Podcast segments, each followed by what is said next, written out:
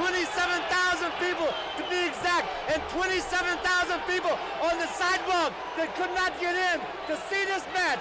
Bruno Sammartino cannot get the belt back from superstar Billy Graham. I am the champion. I am the greatest. I am the strongest.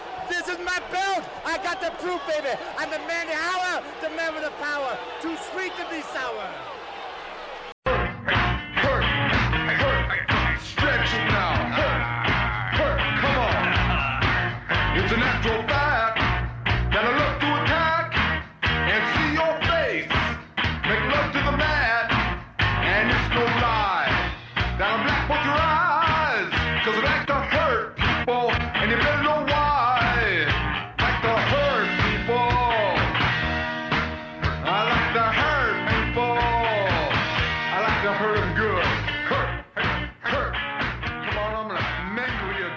Hello, wrestling fans, and welcome to Shut Up and Wrestle, an old school wrestling podcast about good conversations and great stories.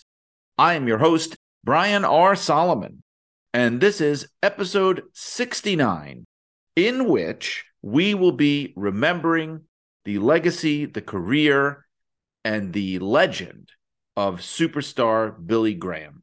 And to do that this week, I am bringing back one of my most popular guests of the past. You know him from the Arcadian Vanguard podcasts. I'm talking about Howard Baum.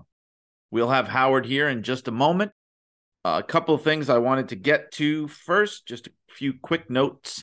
The brand new issue of Pro Wrestling Illustrated, the August issue, which is the Super Cards issue, Roman Reigns on the cover is available now, and it has in it a column that I did, uh, the the lockup column, which I wrote all about the wrestling scene in Detroit, which of course a lot of you know is near and dear to my heart, being the home of the Sheik and big time wrestling.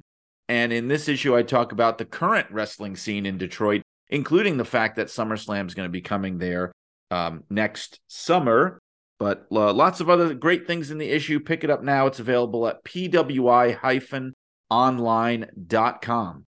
Also, wanted to update everybody on the ongoing status of Irresistible Force, the life and times of Gorilla Monsoon. For those that are wondering, I am still in the interview and research phase. I've been learning and discovering a lot of interesting things about Gorilla, a lot of um, fascinating details. And it seems like everybody loved the man. No surprise there. Everybody has glowing things to say about the legendary Gorilla Monsoon. Some of the people that I've interviewed recently include um, Jerry Brisco, Bill Apter. I talked to Nelson Sweglar, who was the longtime television producer for the WWF, uh, Kevin Kelly, most recently, Gary Michael Cappetta, who was very close to Gorilla. In fact, Gorilla helped get him into the business as a ring announcer. So, those are the kind of interviews and the kind of research I've been doing lately. I'm looking to maybe start the actual writing of the book probably by some point in the summer, but I'll keep everybody posted. However, right now, I would like to get to the matter at hand. Of course, we all know by now that last week we lost one of the most influential, one of the most important one of the most iconic and innovative performers in the history of professional wrestling. And I can say that with confidence. Superstar Billy Graham was bigger than the business. He was a man who you can sort of trace the development of wrestling personas before Billy Graham and after Billy Graham. He is kind of a watershed moment.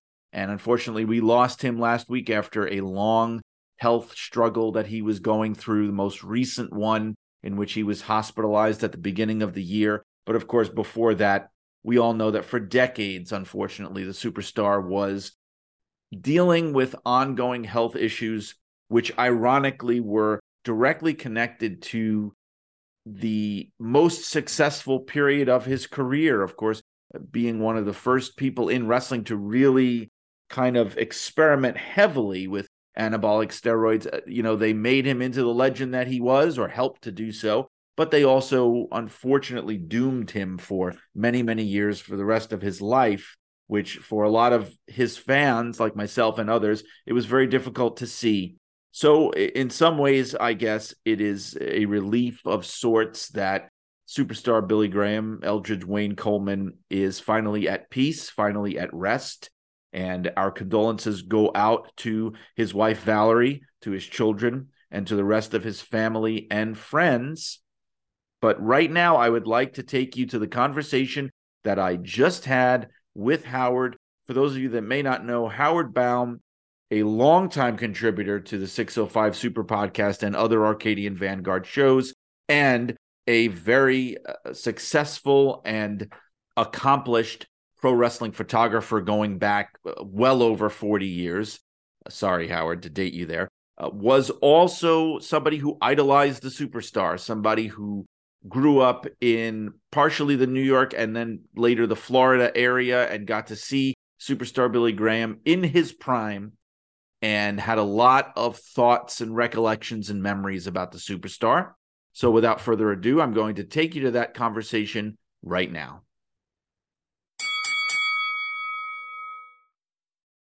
Okay, so for this very special episode of Shut Up and Wrestle, where we are remembering the career and the legacy and the accomplishments of superstar Billy Graham, I thought it was a great opportunity to have back on the show one of really one of my most popular guests, one of the guests that has gotten the greatest response, and certainly people that listen to the Arcadian Vanguard podcast know him. And uh, he he was a great fan and admirer, and grew up watching superstar Billy Graham. And it's my pleasure to have him back on the show to remember the superstar and to toast the superstar. I'm talking about the one and only Howard Baum. Howard, thanks for coming on the show under these unique circumstances. Hey, thank you, my friend Brian, and hello again, Wrestling World. Um, it is indeed a sad, dark day for professional wrestling, especially for people of a certain age. And I want to thank Brian again for having me on here to uh, kind of um, give an epilogue to the life of superstar Graham through the eyes of one of his biggest fans and somebody who got to know him just a little bit. And I look forward to getting into it. Yeah, absolutely. And you know, we were we were talking about this just before we started. So well, before we started recording. So I want to get to this and actually because I was kind of saying let's let's make sure we talk about this on the show. But uh, we were just talking about in terms of the promos he would do, especially and the presence that he had was so unique because, like I was telling you, I posted a, a superstar Billy Graham promo in sort of remembrance of him uh, on my Facebook page. And when I watched it, and I watched it a few times, that's what really struck me is the fact that there's nobody that could do this today and and maybe not even back then it's just the energy and the reality of it the the way you believe it. You know, it's like you're watching him talk, you're listening to him talk. The crowd is in the palm of his hands. This is Madison Square Garden, and it's done in a way where you you understand that this is a persona. You know, it's like Muhammad Ali talking or whatever, but you still really and truly believe what he's saying. It feels very real. You know what I mean? Funny you should say that because I lived through this contemporaneously at the time. Like I didn't have to go back. I know you're fortunate enough to be a little younger than me. the one advantage of being a little older is a we had better music. B we had better wrestling. sorry, sorry. The 50 plus crowd will really you know pop for that, but it's the truth. I'm sorry to say.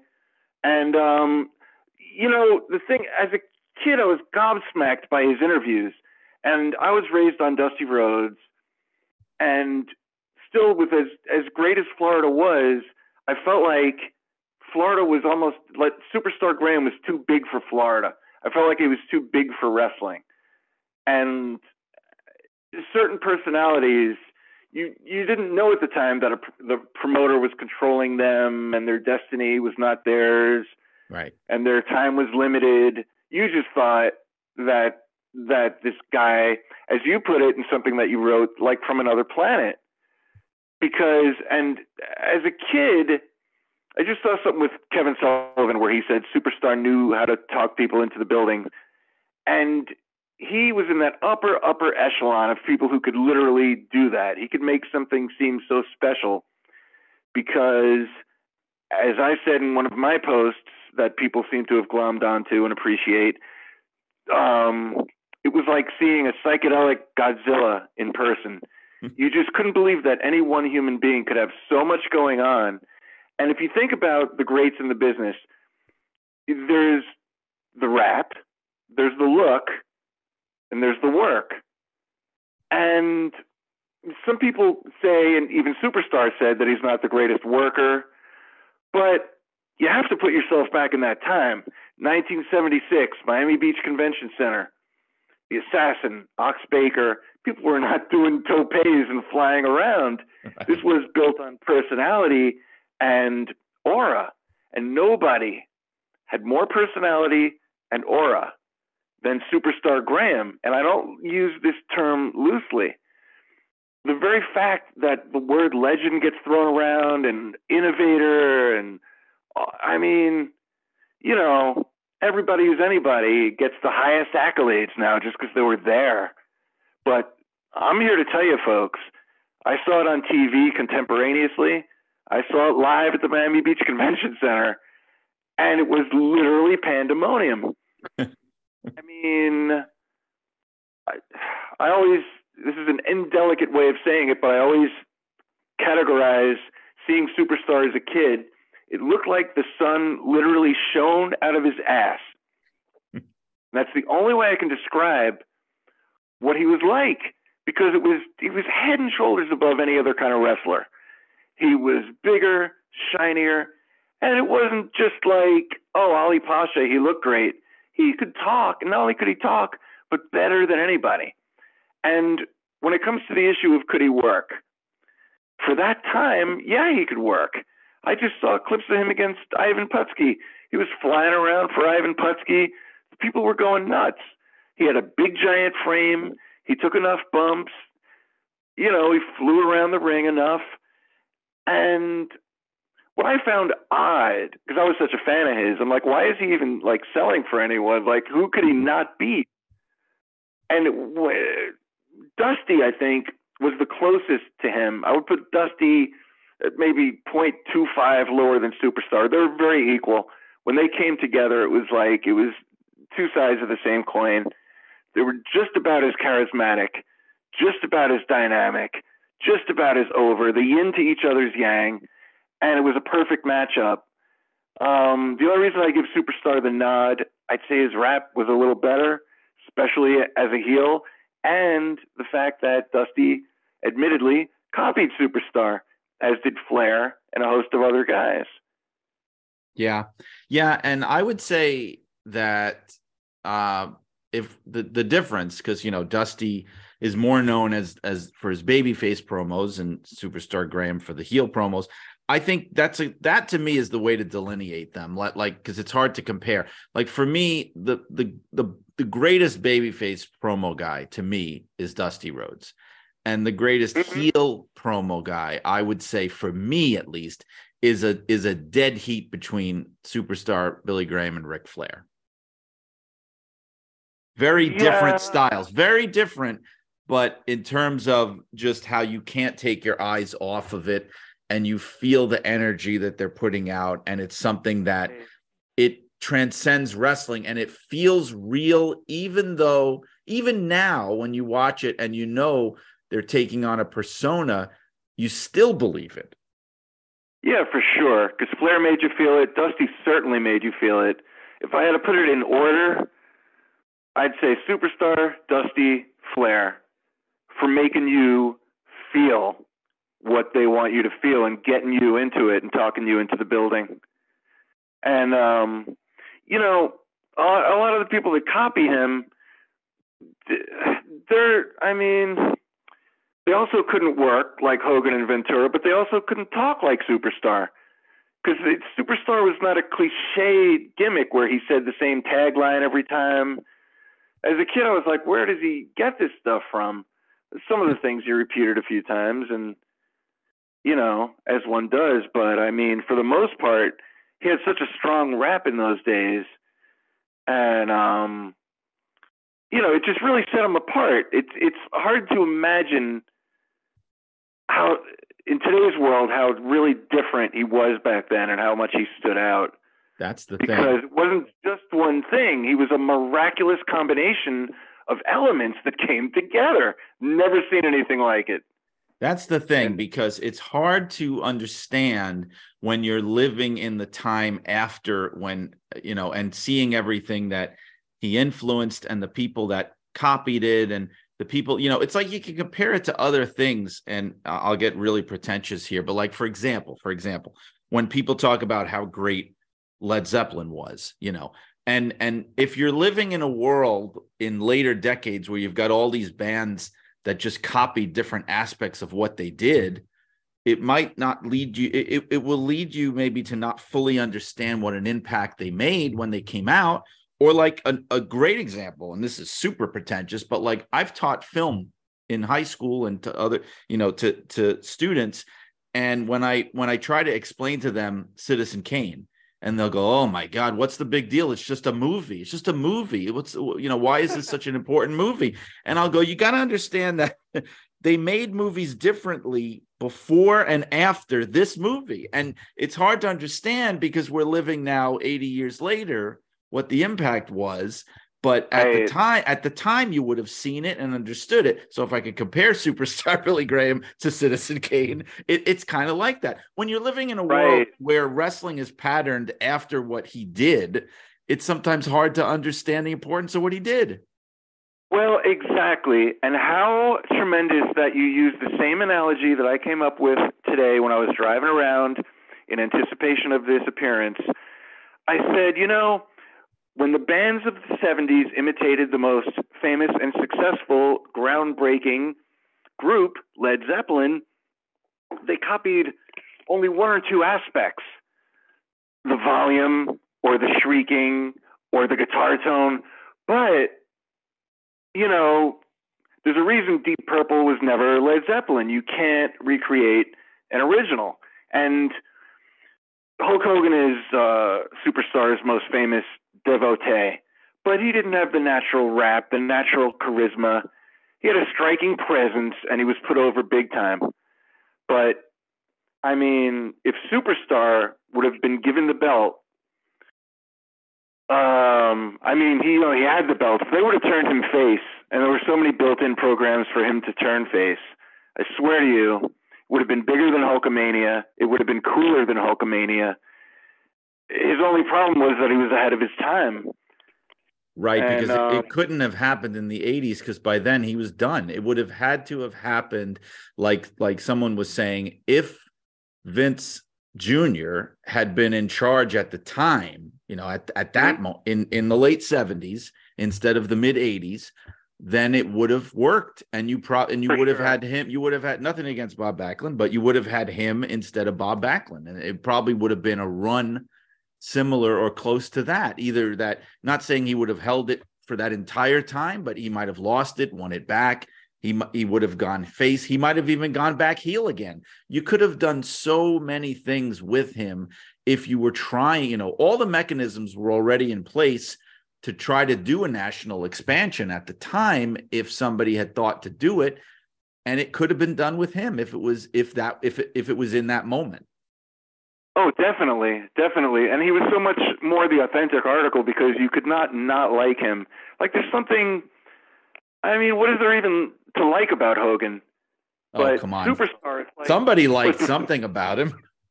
well, you know, he's Mark. like the biggest anyway. wrestling star of all time. Howard, come on now. No, not for me. Sorry. Maybe it's Japan stuff, but I'm not gonna. I'm not here to put over Hulk Hogan. Sorry. But I found his interview. I found his interview style really obnoxious. You know. Yeah, but I mean, but let me. I don't want to like go on a Hogan tangent, but I have to say, it may not be. It may not be everyone's cup of tea. I understand that. It wasn't even my cup of tea when I was a kid, honestly. But I think, especially if you're a kid at the time, if you're a little kid, I mean, he had something special as a talker. He had he had a power. He did. He had an energy. He had a presence.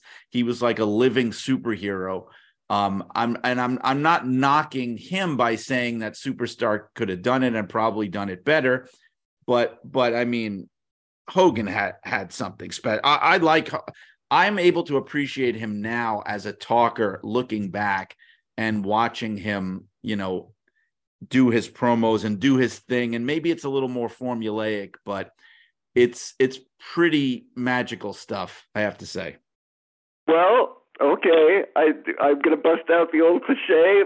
We're gonna have to agree to disagree on that one, my friend. Yes.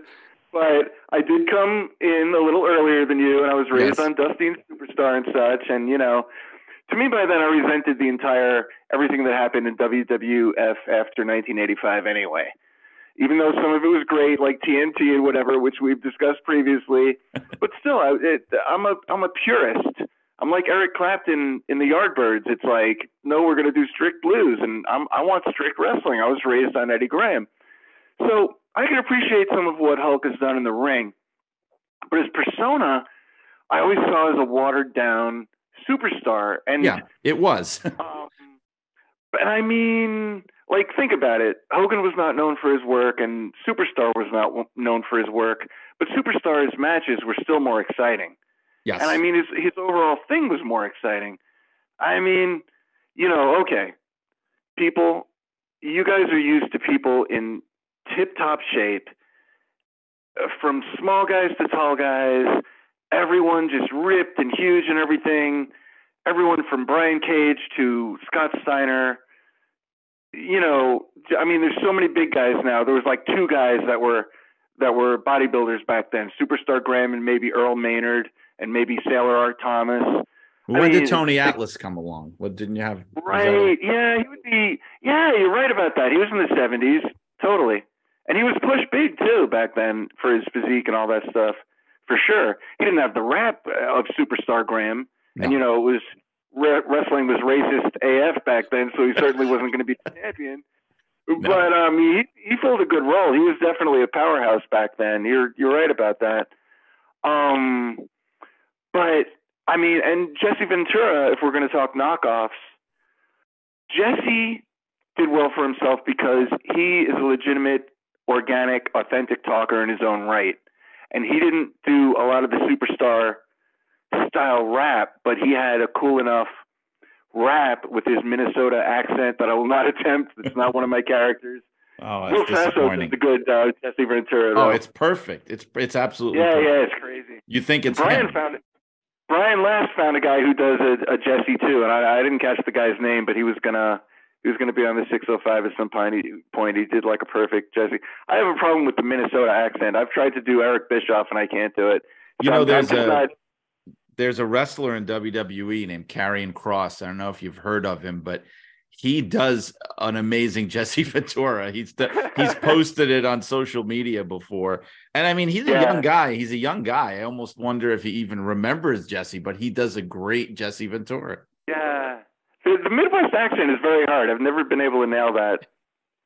but you see, I always felt with Jesse Ventura that the whole body nickname almost felt like it was like an in joke or something because I right, mean because I'm like as a kid I'm like he's not as jacked as you think he is as no, he thinks he is. He's not. You know, he's, I mean he was almost there, but I mean he didn't have the tan. He didn't have the definition. I mean, he was just a big right. big guy, you know. Yeah, he was kind of like a truck driver in in paisley tights. it's like you know almost, but I mean, do a little more. He needed a little more size, a little more cut, and definitely some color. I mean, I know he was in the AWA for most of his life, but um, he was too white. Right, but the thing with Superstar, and and I thought I, before I forget this, when you we were talking about him and Dusty, especially, um, he was the the benefit of if they had said okay we're going to go with superstar graham the reason that it, it was working so well was because it was so different especially in the in the wwf territory in new york. People were ready for something like this. It's like I, I i said in the post that i wrote too like people always like to say it's this cliche that i don't agree with that superstar billy graham came along too soon that it was 20 years too soon and I'm thinking, you know what? No, it, it, it wasn't that he was coming along too soon. It was that the the wrestling business was so behind the times. Like the mm-hmm.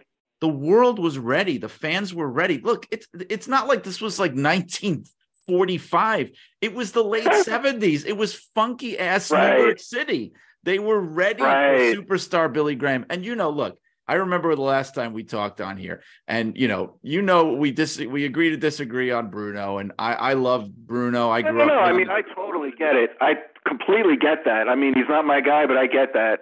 but it was such I get, a I get. complete, I'm, a, I'm much more of a Bruno fan than a Hogan fan. I will say that. but it was such a break from that. You had, you know, the, they were doing the whole like humble ethnic baby face thing forever, and the good guys always winning, and you know the bad guys always getting run out of town. And now you had this loudmouth, complete arrogant asshole that you couldn't help but mm-hmm. love.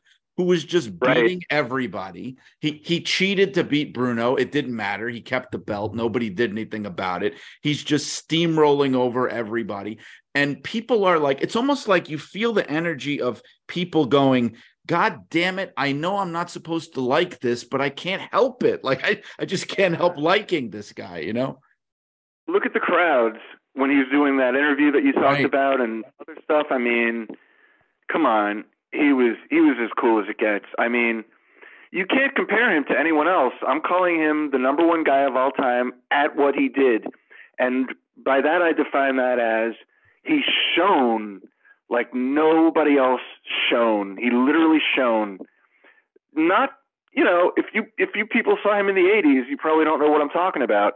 If you saw the karate gimmick, or you saw the Florida run, or you saw the WCW run, please, Right. I mean, it would it would would have been better off for him um, if, he, if he never even did any of that because uh, us people of a certain age know enough that he shined like no other from like let's say 74 to 78 and i mean um i i said in this little tribute that i did to him that he had the greatest 5 year run of anybody ever and paid for it with the rest of his life mm-hmm mm-hmm and and I mean, it was a really, really a Faustian deal, and very interesting. Um, he, I'm going to be posting this. Uh, it's going to be called Howard Baum interviews Superstar Graham, so you can look for it on YouTube. I just, my phone is in the shop, as everybody who knows me knows. You people don't care about that, but when the time's right, look up Howard Baum interviews Superstar Graham. Come see my page, Howard Baum, on Facebook. And I'm going to be posting this interview that I did with Superstar on a radio show that we did, the Kendall Toyota um, wrestling rap in 1995. And I asked Superstar, knowing how it all ended up, and this was just the beginning of his physical troubles, and he was already in a world of pain. yeah Uh, it's 95, so you know that's well after his ankles fell apart and his hips and everything. And I said, I said, you shone like no other, but now that you see all the pain that you're in, would you have done it again? And what do you think he said? yes Nope. ha He goes, no. He goes, I would not do it. Definitely for the pain that I'm going through now and everything. Definitely not worth it. wow But however, I did hear him say the opposite on a later interview. well he So guess probably he probably fluctuated on it i, I guarantee you it's it's something that he thought about a lot himself Exactly, exactly. He knew what he Because did. I it's mean, quite a, it's you know- quite a deal with the devil. In the interview that I did with him, he said, you know, after um, part of part of him was falling apart. I don't remember what. I was listening to it in the car today to see if I can get some tidbits to repeat here, and um, he said once some of his bones started falling apart, his osteopath told him, you know, this is from the steroids. I think it was his ankles at the time or something. He's like, well, you know, I can live with this. And he quoted some uh, bodybuilder guy who said, once you're on steroids, you're on steroids for life because you feel so good and it takes care of everything. As he said in his book, like he didn't have to eat. I discussed this with him at CAC too. He's like, you don't have to eat, you know, just work out a little, and like the, the steroids take care of everything, energy and everything. And so he's like, yeah, it's just something you get hooked into. And um, in the same breath, I also asked him about this was right around the time or shortly after where Hogan came out under a lot of fire because he kind of kayfabed the fact that he did steroids on Arsenio. Right. I'm sure that you remember that. He's like, no, I never did it, only you know for one injury, and I only did it for a few weeks or something like that, something ridiculous. Yeah, that made And it I even said- worse. Yeah, yeah. Well, I said to Superstar, um, you know, exactly what I said. Hogan has come under a lot of fire for not really owning up to his steroid use on Arsenio. And I said to Superstar, but don't you think that all the kids who want to emulate him would see that as an endorsement of doing steroids? And he said, that's a great point. And he used to discuss that with Big John Studd because Big John Studd used to do, um, you know, tour, give talks in high schools and stuff like that, speak to the young. Mm-hmm. And Big John Studd is like, well, if I tell them the truth, they're going to see the pitfalls of it. But if I, they're also going to say, oh, now I forgot exactly what the point was. But Well, they're going to think they're going to think that it has some rewards too. Well, exactly, exactly. And I and he goes, that's the discussion that he has with Big John Studd, and Studd decided to not tell them because he didn't want to be see, see he didn't want it to be endorsing it. And I, to me, Right. I think that's smart because if I was a kid and one of my heroes was doing it, I'd say, yeah. I'll do it. I mean, like as a kid, I'm like I said to my dad, like when I was 16, how long do you think it would? We got some weight set at Sears with the concrete with the plastic over it. I'm like, how long do you think it'll take before I look like superstar Graham? and he said about five years. And I said to myself, well, that's reasonable. I was like 16 at the time, already a fan, like since I was nine. Yeah. But you know, I was, I was a shrimpy kid, so I didn't get my weights until I was like 16. And I I applauded my dad in my head for not lying to me because five years sounded pretty reasonable to be superstar Graham. I mean, Yeah, you'd be 21. You'd be Right, you're not 21. to get there overnight. And then, of course, like steroids didn't enter into it. Nobody knew what a steroid was back then. And then you guys also have to realize what a dry world and what a small world it was back then. I mean, Florida Championship Wrestling was great, but you had wrestling, Evel Knievel, three channels, and here comes this guy. You know, I mean, really, I can't put anyone over more than him. Yes, but like because he stood out so much, because he was so different, know, I could even see that. Like, I, I want to explain too. I, I know I'm a little younger than you, and we- you know, we talk about that a lot, and it, but it makes a difference. But here's the thing: I, you know, I grew up in New York, and I grew up in a very kind of working class neighborhood. A lot of wrestling fans. It was an Italian neighborhood. A, you know, a lot of there. I had a couple of older fans in my family. So, sort of by osmosis, I had an awareness of some of these guys. Like, I can never remember a time that I didn't know who Bruno Sammartino was, even when I wasn't watching wrestling or interested in wrestling. I knew who he was. I even knew who Rocca was. It was just a name that was in the air in this neighborhood, you know, just talking to people. And superstar Billy Graham was one of those people because when I started getting into, or at least being aware of wrestling, knowing about it, you know, around the time of WrestleMania starting, it was only a few years. Like it wasn't that long of a time. It the memory was still strong among fans in New York. Like it was still a name that was talked about. And so I remember even when he came back, which was really like my own first personal experience with him, which was uh, very unfortunate. But when they tried to do the comeback with him in 87, like I knew who I knew who he was. So I knew like I had an expectation of like, wow, this is going to be something special. I, I, I still remember the show, the episode of WWF Superstars where they introduced him to the crowd. People went nuts because I think it was a TV taping in the Northeast or somewhere where they knew who he was. And it was like there was a lot of goodwill. And it just, as we all know, it just totally fell apart. It was, it was very, very disappointing. But that but I knew already by it wasn't like I was sitting there going, "Hey, who's this guy?" You know, I knew of his importance. I knew who he was, and it's just a shame I, I didn't get to you know really see it happening live. What I got to see was you know sort of a disaster. Yeah, exactly. It, it was sad at that point, and I was like rooting for him. But I, I mean, um, after his initial run, he was never the same again. Unfortunately. No, he Um, wasn't. Yeah, like you said, it was a very short run. Yeah, it's an odd, odd thing. I mean, he had like you know five great years and maybe what, what like two as champion, and um, not even one. uh, it wasn't even one year as champion. It was Really? like it was about. But here's a crazy thing. Uh, now he he was about ten months as champion, and to do that with a heel in the WWF was so rare that, and I was researching this because I I had to write an obituary for him for the Wrestling News. Um, he they didn't the record in WWE for a heel world title reign was not broken for 40 years until Brock. I'm serious. Brock Lesnar, when uh, in 2018 he find he held it for a little over a year as a heel, and it was the longest. You know, it broke the record, 40 year record of, and it was only yeah, 10 no months. doubt, no doubt. Well, that was the paradigm. It was like you know, babyface ethnic champion. Um, I I tell you what though, it's it's okay. So let's say Superstar would have been champion. I say his longevity as champion would have been dictated by his hair, because eventually his hair was going to was going to turn on him, and Hogan proved that you can get by with a fringe once you're super over, right?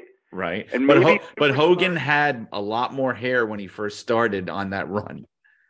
You know what's you know what's weird though? That's true, and that's completely true. But Superstar somehow through magic, in in the same magic that where whereby Dusty didn't look fat, Superstar didn't look balding. Never occurred to me as a kid that this guy he looked like he had less hair in his earlier photos, like from uh, Stampede and stuff, uh, where he he had dark hair. I once he grew it out and dyed it. I, I didn't think he had hair like Ric Flair, but his hair looked cool. The thing is, if that hair went, it's like Ric Flair. Certain gimmicks are are predated on the hair. That's ju- I mean, as somebody said to Robert Plant once, "Do you think your career could have survived baldness?" He goes, "I don't know if I could have survived baldness." and it, I mean, that's fine for a lot of guys. St- Stone Cold, I mean, thank God for him that he went bald.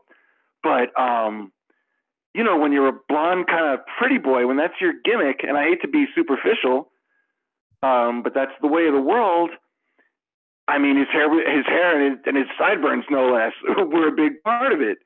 And I mean, if he was super over, maybe he could have gotten by on the fringe. But I say that that original gimmick was only going to last as long as his hair lasted. And I hate to be a hairaphobe or whatever, but you know, I'm an aesthetic kind of guy. And I mean, think about it. Later in life, he got his physique back pretty much, maybe in the mid 80s, and he was he could have been the old superstar again. He was a little thicker, but I mean, he was still built and he was still huge, but now he was bald. So he had to do his art, his creative hair work on his face, and it wasn't the same because he came off as kind of like a jacked Jimmy Valiant at that point. Yeah. Which I never, th- I never thought of I- it that way. Yeah.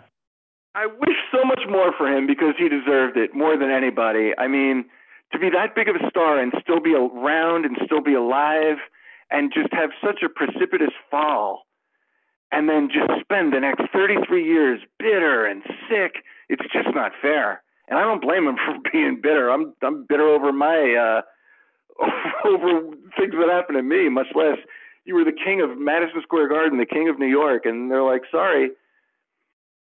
Right. That's a it's a tough pill to swallow and he never got over it. And first of all, you know, as far as his health, I think, you know, even if they had run with him, if they had said, "Hey, we're going to keep it on you, we're going to turn you, we're going to do a lot with you."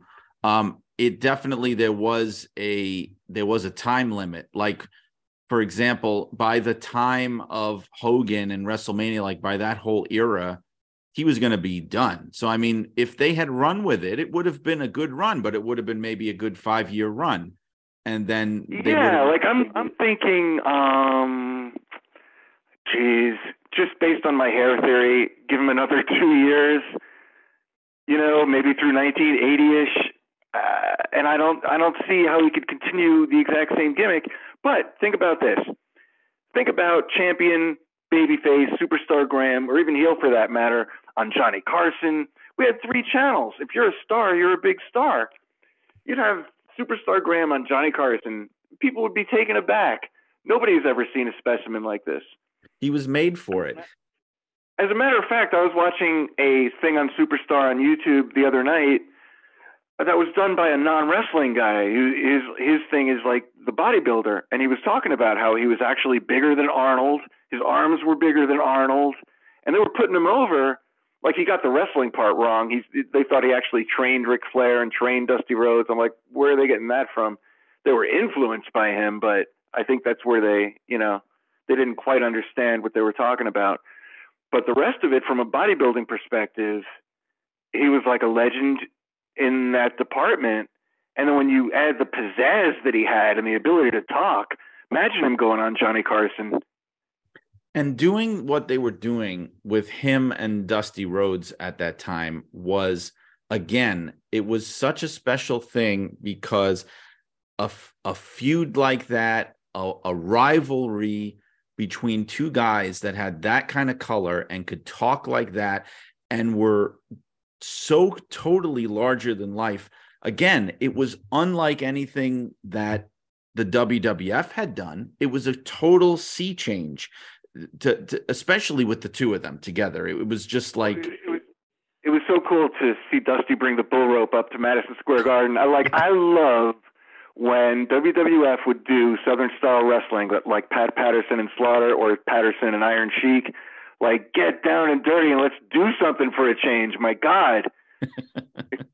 like Baron Scicluna and a, a hammerlock for 45 minutes until we go home. They had a formula. They had a formula, and it worked. But the exciting thing, that, but deviating from it was amazing. It was thrilling, you know. you must have seen the jobbers that Superstar had to work with when he was on his way to winning the belt, and then when he actually had the belt. I remember his first defense, and I swear to God, the jobbers just they must have plucked him out of Skid Row. I mean, these guys didn't know how to do anything, and I mean, it was bad business for them. I don't know why they would employ those guys because they were clearly not trained.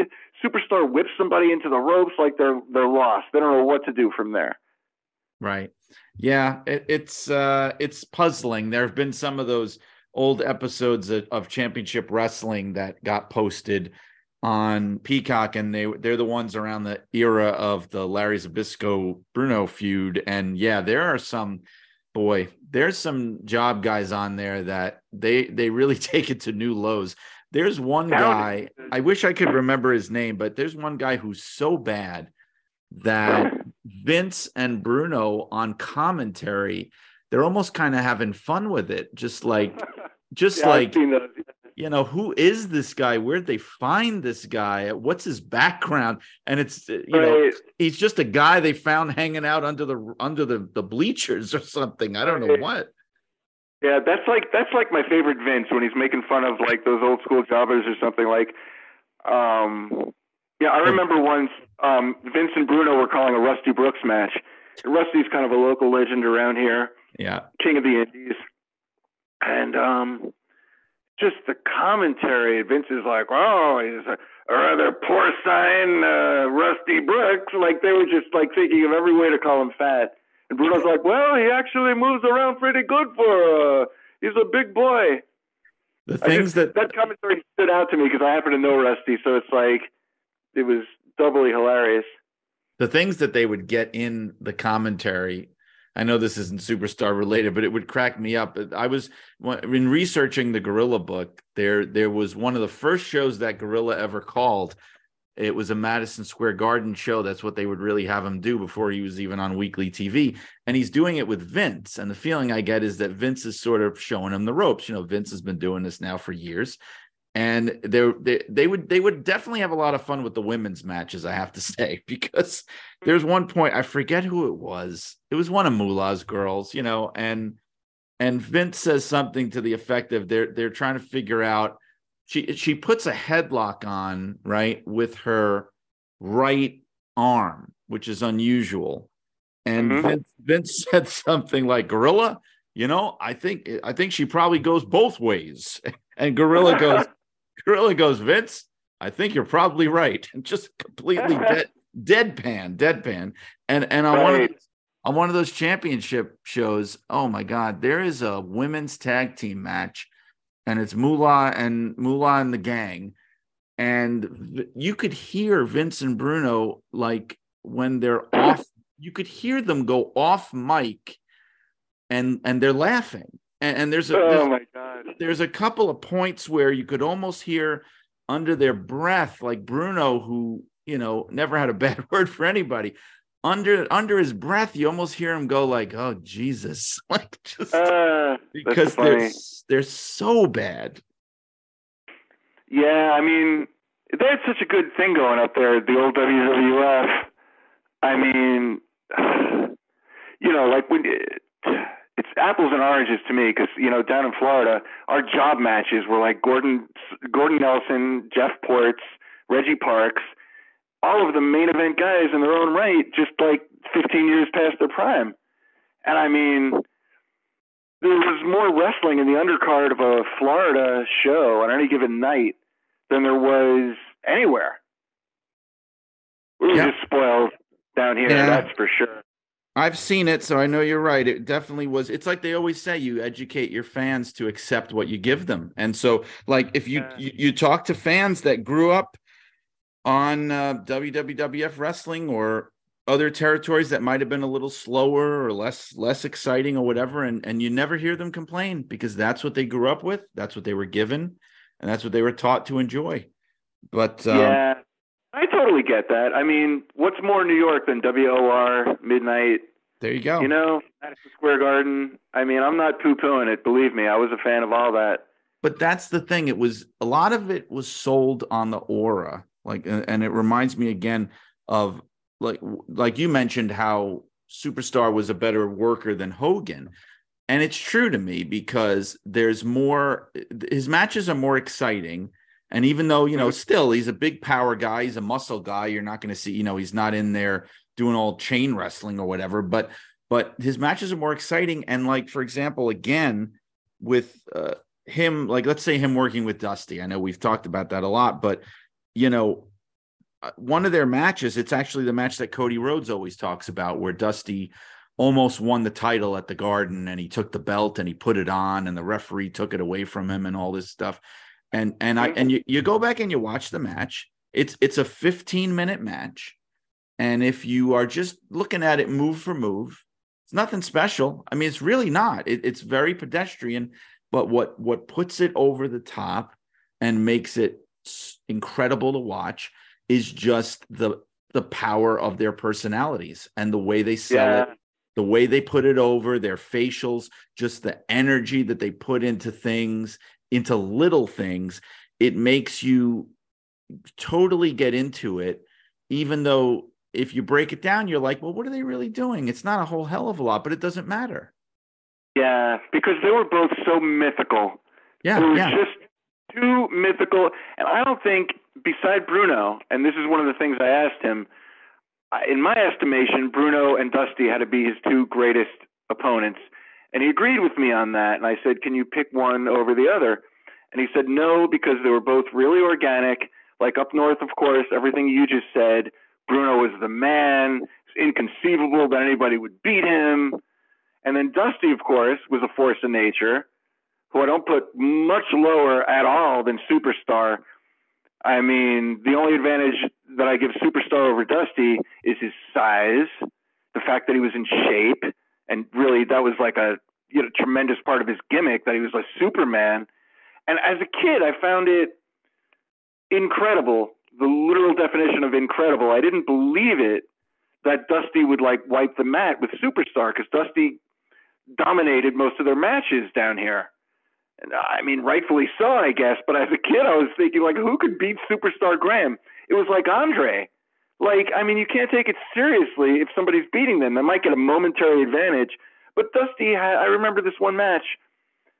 Um, and Dusty was like working an arm lo- uh, hammerlock on Superstar, and Superstar was selling it. I'm like, in what world? like, as, as as over as Dusty is, and the people were going nuts, mind you. I mean, never seen excitement like that before. Dusty alone in the 70s was pure excitement, like everything that you would think it would be. and then add superstar to that. My God, it was almost inconceivable. This guy that you saw in the magazines. And let me make this point. I think a lot of us have a lot of us have experienced this as wrestling fans. We only have seen a certain wrestler through the magazines, and we really look forward to seeing them. And invariably, in my case, they were all a disappointment one by one. I'd be like, "Oh my God, this guy's coming! This guy's coming!" Well, all none of them ever lived up to the hype. Mr. Wrestling 2, Mil Mascaras, Baron von Raschke, all these guys I've been reading about in the magazines all these years didn't live up to any of the hype. Superstar exceeded the hype, which was already tremendous on my part. I was already primed for him from the magazines, and when I saw him, it was more impressive than I thought it would be. Yeah. Yeah. I, I mean, I could see that because he, again, he was so different. So there was no way even that the magazines could do him justice. Because look, let's face it, that was their job, right? Their job was to make everybody sound like, look, I've done that job. Their job was to make everyone sound like they were the second coming of Jesus Christ and get everybody excited and and and have you come down to the arena to see them. So and it just so happens that every now and then in a rare in situation they would actually be correct, you know, about mm-hmm. about that. But uh, but the thing with uh with the two of them is my understanding at least from talking to people who were fans at the time and if you look at the uh, one of those matches i think it's actually the match in question where where dusty almost wins the belt he wins the match on a count out which i thought was really really clever because i guess apparently titles were allowed to change hands on countouts in florida i don't know if that's correct but people no no people had said that that was part of the angle that Dusty thought that he was that he had won because of that, but whether or not that's the case. Oh, they might have said that, but that was not a Florida I, rule. I think that's yeah. what they said. But the but the uh the attendance for that show is like the second highest live attendance for wrestling at the Garden in history. And and. I guess from talking to people, the understanding was like that fans a hundred percent thought Dusty's getting the belt tonight. And that's why they had to show up because they absolutely thought he's totally going to win this and he's going to get the title. And I think part of that too is they just weren't used to a heel having it that long. They kind of figured, well, I guess uh, this is the transition. It's going from Bruno to Dusty. Yeah, I wonder how many were really in tune to like, you know, the way that they actually booked. And, you know, because sometimes you could feel it without even being smart. You just know that the end of a match is coming or you know this guy's leaving the territory. And you're not smart. I'd be 10 years old and i'd say to my friend watch this guy's going to hit joe Luke three times. He's going to make his eyes big. He's going to throw him in the ropes do something to him and it's going to be over. And that's exactly what happened because if you see patterns enough and i guess as a wwf fan i don't know if it registered with them that we only have babyface ethnic champions or anything's possible yeah, I mean, probably a, a percentage of them had an inkling, even if they couldn't articulate it or really spell it out, but just had a sense for for mm-hmm. some for some things like that. But uh, you know, I wanted to talk about, especially before we run out of time, one thing I did want to touch on because we did talk about how, you know, unfortunately he did get very bitter, and you could understand why. Like you said, you really could understand why to get oh, so yeah. close to something like that, and then also to have your body betray you and everything else. And the exactly. fact that the fact of the matter is, you know, he he he said and did a lot of crazy things over the years after that. And and I when I met him, I I got to be around him when he was welcomed back to WWE in the 2000s when they put him in the Hall of Fame. Yeah, he hugged Vince in the uh, in the catering room and all that. All was yeah. well for for a moment. It was for a year or two. Exactly. I was like, I was like, good for him, and it was like my famous WFIA angle. I say it was like my famous WFIA angle with Lance and Eddie Gilbert and Tommy Rich. Like everything was great for one minute, then you see Lance go like, "Oh crap," and it was over. Because well, they... it didn't take long. What I don't get is why Superstar had a bad mouth them when they were already throwing him a bone. They already gave him so many opportunities and I don't know if he was still with them or under some kind of a legends thing, and he still disparaged them. I'm like, are you crazy? you're going to lose your last chance again. Well, he was saying crazy stuff like when he said that Kofi Kingston needed to get on steroids. Like, I mean, that's just nuts. right. Especially for Like somebody that- like him to say that. I mean, it's it, he said some crazy stuff. But but at the time when I was there, it was crazy because um I had interviewed him first over the phone. They wanted to do like an introductory feature in Raw magazine to sort of like get fans ready for him. So I, I did a, a long phone interview with him, but then I was going to meet him because, and I thought this was really cool. I don't know if they planned it or if it was just coincidence. The show where he first came backstage for the first time to meet everybody was Mhm. the the Baltimore Arena, which was the building where he beat Bruno Sammartino and and he actually acknowledged that when he was there and people were mentioning it and he was just saying you know that this is where i won the title but what i remember for that of that night is look um there were still people in the company that wanted nothing to do with him because of the things he'd said and done during the steroid thing and during the the ring boy scandal. I in fact i remember and i could say this now because they're both gone but one guy that abs and, and he was always a company man but on this day he said i do not want to see this man. I'm not going to shake his hand. I don't want to be in the same room with him was pat patterson. Pat right, patterson Exactly.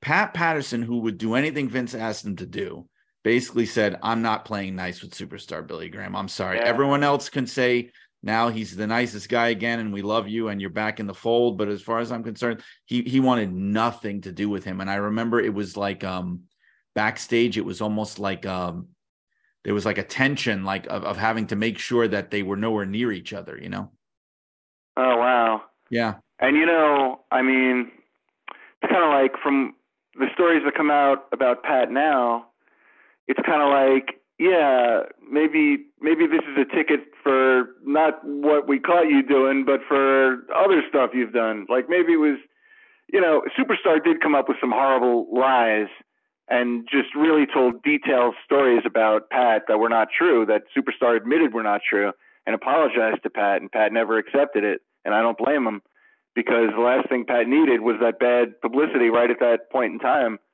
And the superstar made it so specific. He's like, I saw him touch that boy. It was with his left hand. He was on the ring apron.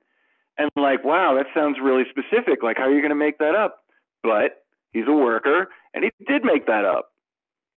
Yeah, and there were other times with other people too where it was it was kind of astonishing where like he would it, it almost made me feel like maybe because we know that he was struggling with depression and things if maybe it was a it, the, these were emotional and mental issues that he was struggling with because there would be times where he would do these complete 180s you know like um all when he he he's trashing Linda McMahon now all of a sudden this is after he'd been accepted back he's saying that he wants to you know give his Hall of Fame ring back and all this stuff and then the, the minute he gets into another health crisis he's saying how much he loves the McMahons again and you know some, exactly. exactly. some of that stuff it's something you felt almost like embarrassed for him you know Well, exactly. This is these are the years where I said superstar definitely needs a publicist.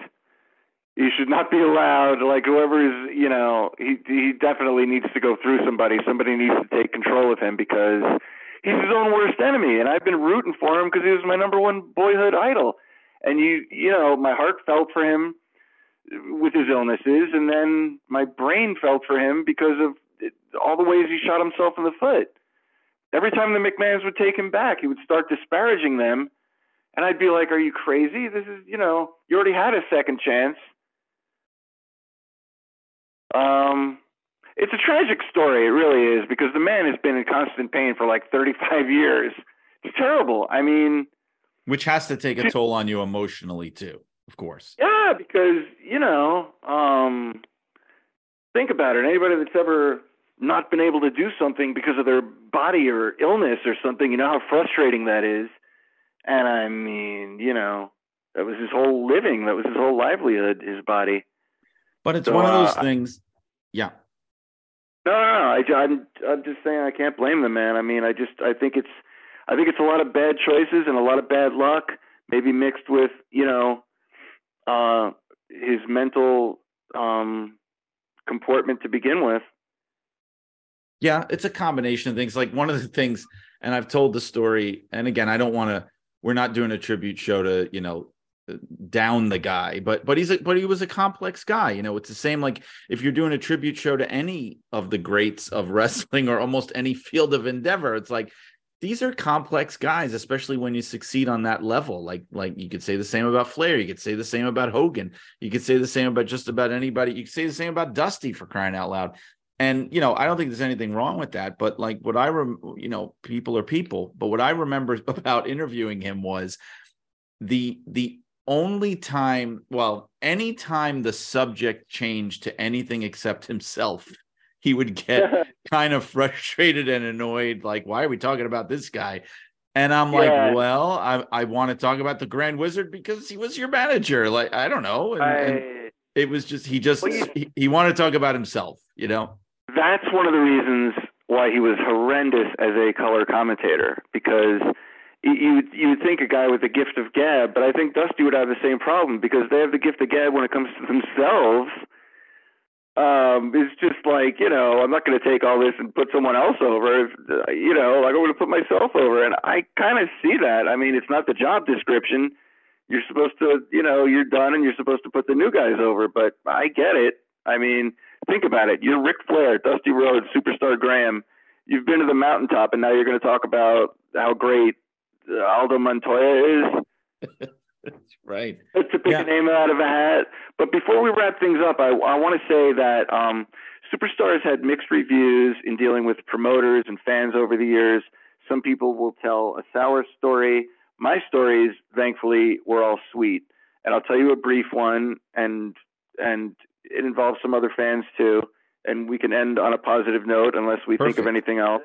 Because I thought my segment was going to be 15 minutes. I wrote down like five notes on a piece of paper today. I, I thought I was one of many. I'm very honored that you would have me for an actual long form superstar Graham discussion because. Come on, what do you what do you think? A, you think this is the 605? Come on now. I got I got one guest. That's what I do. Hey, it's I I thought it was a special uh, superstar episode. I had no idea that I was solely going to represent my boyhood idol, and I am honored. and I don't quite know if I'm worthy and I'm sorry to my to my throngs if I'm a little rusty. I've my I'm not freshly over, as Cornette would say, but I feel strongly about you know my connection to Superstar as a fan and the little bit that I got to know him, and uh, I'm just deeply honored. So thank you, Brian. And uh, I will end with like a personal Superstar story that in in um 2008 there was a convention in Monroeville, New Jersey and uh, Superstar's booth was right next to me, and he was mobbed by fans. And I wasn't. I was eventually going to bug him, but I'm like, I have time. I'm I'm in the room right next to him. I'm not gonna, you know. I had my own booth. It was the, the beginnings of Hardway Art. It was called H Bomb Studios at the time. Had these big canvases up on the wall and stuff, and I had a whole book full of like prints of art and photography and stuff. And my booth was dying a death because the, the regular fan would just rather get an autographed eight by ten of Doink or something, and and you know they're not looking at you know they're not looking for pop art. I've uh, had the experience with my book. I know. Yeah, exactly right. I mean, if there's one guy in the crowd who has a name, they're going to walk right on top of you to get to it and forget your project that you worked on for ten years. So, um, I'm like, well, the hell with this, and I went up to the room, took a little smoke break, and um, when I came down, me and Don Muraco both had the same aroma. And I said, I think we're into the same activities. He said, same cologne. Classic. anyway, I digress. I digress. But that was a really cool one. Whoever used to run those things in 08 in Monroeville, those things were great because they were like the, um, it was just like the bar after the matches. It's like everybody reverted to their natural form. Jannetty, Scott Hall, Muraco, everybody was just roaming around partying. It was great. Anyway, during the day, I have my booth set up and it's all for naught. I go up to the room, taking my sweet time, come back down.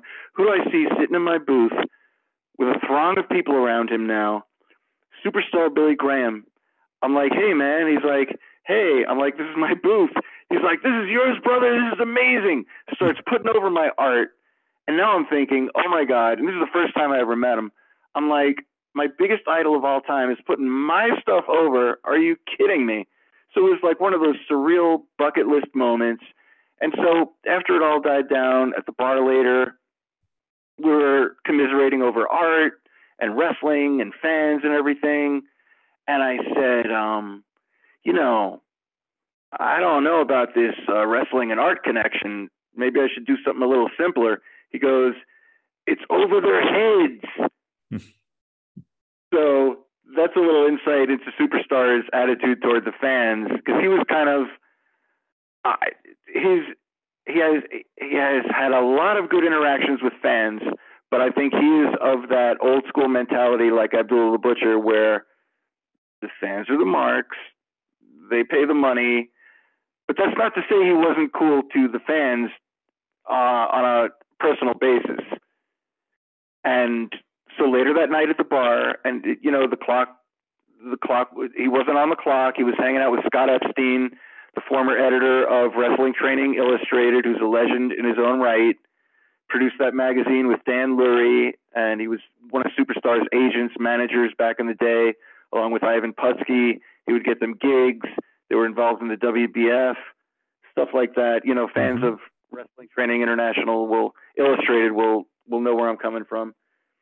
Side note, I never liked that magazine for one reason. It was glossy, it was great, it had different photographers and everything, but half of it was bodybuilders that the wrestling people were not going to care about. So that's my one gripe with that. But it was a cool magazine, and Scott Epstein was very cool, and he tragically died shortly after that. But later in the bar, just to show you how nice Superstar is, this Japanese fan saw me hobnobbing, hobnobbing with Superstar throughout the day much to my amazement. And he said, maybe you can introduce me to Superstar. I'm like, I don't know how this is going to go, but we'll see if Superstar is cool. So I walked over there. He was there with Scott Epstein, and I go, hey, this Japanese fan would really like to meet you. And, um, you know, he's like, absolutely, bring him on over. And then I walked away because I didn't want to, like, you know, crowd the guy. And they just spent the nice 20 minutes talking, signing stuff, and everything gratis. So I know Superstars had some controversial moments, but you know, all things considered, all things considered, think about it. I think he's a pretty good guy. Well, Howard, I, I, I mean, I couldn't have said it better myself. It's funny. I was gonna at the end, I was gonna say, "Hey, could you sum up? How would you sum up superstar Billy Graham?" And you did it for me. I didn't even have oh, to ask by the way, no, and by the way, uh, famed Miami photographer Don DeLeon, who was like the generation before me, and he got to shoot the 70s, King Curtis, everything, you know, Dusty in his prime. He shot ringside in Miami Beach in the 70s before I did in the 80s. And he said Superstar, along with Oliver Humperdink, were two of the nicest, most down to earth guys. They'd pose for you in the ring, in the dressing room. And I told him, like, man, I would have died you know, I would have killed my parents to meet Superstar Graham in 1976. I, it's just mind blowing, and to know that he was cool. On top of that, at the at the height of his heeldom, and when he was the champion and all that, and when I used to follow the dirt sheets, they weren't really dirt sheets back then because they didn't have any information. But like uh, Jeff Singer's drop kick, stuff like that, fans would say, "Oh, I bumped into Superstar in the garden, and he shared weightlifting tips with me and everything." and it just did my heart good as a 10 year old kid that even though he's a heel and everything he's nice enough to you know talk weightlifting with the with the regular marks and everything so i think that says a lot about him because he didn't he wasn't a heel in real life like a like a dusty or you know so many or so many other guys were he was legitimately nice to his fans one on one for the most part from what i gather yeah, and I mean, especially back then, he would have been on top of the world, probably you know feeling really good about himself and his career. It, it was it was a great time for him, you know. Yeah, exactly, and he could have easily just shined everyone like half the wrestlers do, but he he took the time apparently, and he certainly did with me. That's great to hear because, like we both know, they they they tell you not to meet your heroes, right? You know, you never know what's going to happen, and a lot of times you have the opposite experience and it stays with you but when you have the positive experience it stays with you too and it, it, that's encouraging to hear and, and and and I'm glad to hear that he was that he had that side to him. You know, it's exhilarating. Imagine leaving your booth and coming back and seeing Bruno Sammartino sitting there and saying, "Brian, this is quite a book you did here." you know, like you would, you would, you would like walk outside and fly. I mean, I my feet didn't touch the ground after I saw him sitting at that booth. I'm like, what in the hell? I mean, this is a reward for something I've done in my life because well, uh, you can't buy you can't buy that. I died when I I met Bruno at a signing several months after I left WWE, and I had interviewed him on the phone a few months before I left because Arnold Skaaland died, and I insisted on getting quotes from Bruno, even though at the time they they you know they didn't like Bruno, and I said screw it, I'm going to do it. I think I had a feeling they were going to be firing me soon anyway, so so I reached out to Bruno, and we had an incredible conversation. I talked to him about you know my Italian family and everything, and um, he was he talked about the fact that he wasn't you know in the dealing with WWE anymore, and he didn't approve of them and all that stuff. And he kept telling me in the interview, you know, you should get away from them. You know, they're not good people. You should you should get away. And when I saw him at the signing, like six months later, I go over and I'm like, oh, Mr. Sammartino, we spoke when Arnold Skaaland died. And he goes, Brian, is that you, Brian? I said, oh, oh God. God. yeah, yeah. He, I go, yeah, yeah, it's me. He goes, oh, uh, he goes, what are you doing here? I, I, said, well, you know, I, I don't work at WWE anymore now. He goes, oh, that's good. That's good. You took my advice. Good for you. I'm, I'm glad you got away from them. Yeah, and he tremendous. remembered so me. You were, you were in, so you were in Bruno's thoughts. That's tremendous. I know. Amazing. He remembered me. So, so I know the feeling. I know, and yeah that's something? I mean, whoever would have thought that two crazy kids from Brooklyn would climb to such heights? yeah. Well, you are, but I'm not. But I, I love how everyone from Brooklyn says, "Whoever would have thought." A guy from Brooklyn. Meanwhile, like eight million people have come out of Brooklyn and been successful, but it's like Larry King. He's like, I'm just a kid from Brooklyn. Like, yeah, who spawned like millions of famous people by now. Yeah, Brooklyn per capita, I think, of fa- famous people has to be pretty much higher than anywhere else on the planet. You're right. Exactly. Everyone from Gabe Kaplan to Larry King. They're like, who would have thought? A kid from Brooklyn. Yeah. You my, and 10 million others. My dad's high school, New, New Utrecht High School in Brooklyn, like basically half of every comedian of the mid 20th century, I think, graduated from that high school pretty much. Huh. Well, Howard, we, are going totally off the rails here, but um, this was uh, this was very nice, and I'm glad that you were able to take some time and reminisce. And I know, like, we're fresh in the moment for people that are listening. This is like the we're recording this the day after, so it, it's nice to be able to talk to somebody about the superstar that had such admiration for him, and um, and this was really great. Yeah, I'm I'm glad I had that much in me. I didn't really have that much prepared, but it's kind of like, you know, when you really feel strongly about something, you don't need too much preparation. It's like talking about a family member or something. So, again, Brian, I want to uh thank you for this rare rarest of honors, I would say, because there's not too many people who have made more of an impression on me in the wrestling world than Superstar. And uh so I will finish by saying thank you, Brian, and Godspeed, superstar Billy Graham. There you have it, folks. My conversation with Howard Baum on the amazing and unforgettable legacy of the man of the hour, the man with the power, too sweet to be sour, superstar Billy Graham. Howard, thank you very much for coming back to Shut Up and Wrestle and talking about one of your absolute idols as a wrestling fan, the superstar. Once again, superstar Billy Graham, dead at the age of 79, gone, but never will he be forgotten by the wrestling community. I hope you enjoyed that look back at the career of superstar Billy Graham. And I want to look ahead in the weeks to come. I know eh, for those of you that listen astutely, you know that last week I had originally indicated that this week's guest would be George Schire, the AWA wrestling historian and super old school wrestling fan. Of course, I had to bump that slightly because I wanted to do this Superstar Graham tribute episode. However, next week, For episode 70, I will be having George Schire as my guest. So you can look forward to that. A couple of other guests coming in the weeks to come, whom I have already mentioned. Abraham Josephine Riesman, the author of the new Vince McMahon biography, Ringmaster, will be here as a guest on the podcast, as well as another wrestling historian and author, Tim Keenan, will be my guest in future weeks to come. Lots of other people lined up that I'm working on. So keep listening to Shut Up and Wrestle. And where can you listen?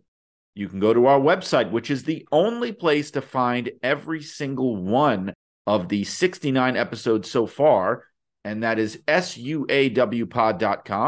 Aside from that, you can also go to all the usual places you go to find your favorite podcasts. I'm talking about Spotify, Google Podcasts, Apple Podcast, Podbean, Podcast Addict. You know the drill. Find Shut Up and Wrestle there. And while you're at it, join the Shut Up and Wrestle Facebook group. Shut Up and Wrestle with Brian R. Solomon. It's a blast, and I hope to see you there. Additionally, at the top of the show, I mentioned Pro Wrestling Illustrated. Of course, you can find issues of that at pwi-online.com. There's also Inside the Ropes magazine, which I contribute to. Get it at InsideTheRopesMagazine.com in print and digital form.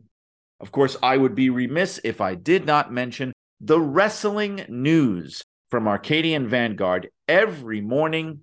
Your daily morning dose of all the wrestling news you can handle. Find it at thewrestlingnews.com. Also, find it on YouTube at the Arcadian Vanguard YouTube page. Subscribe so you will never miss an episode. If you're interested in picking up my book, Blood and Fire, the unbelievable real life story of wrestling's original Sheik. You can find copies in print, digital form, and even audio form on Amazon.com, at Barnes Noble, and many other fine outlets, as well as my brand new book, Superheroes The History of a Pop Culture Phenomenon from Ant Man to Zorro, which is also now available. If you're looking for me on social media, I can be found on Twitter and Instagram at Brian R. Solomon. You can also find me on Facebook. My author page on Facebook is Brian Solomon Writer.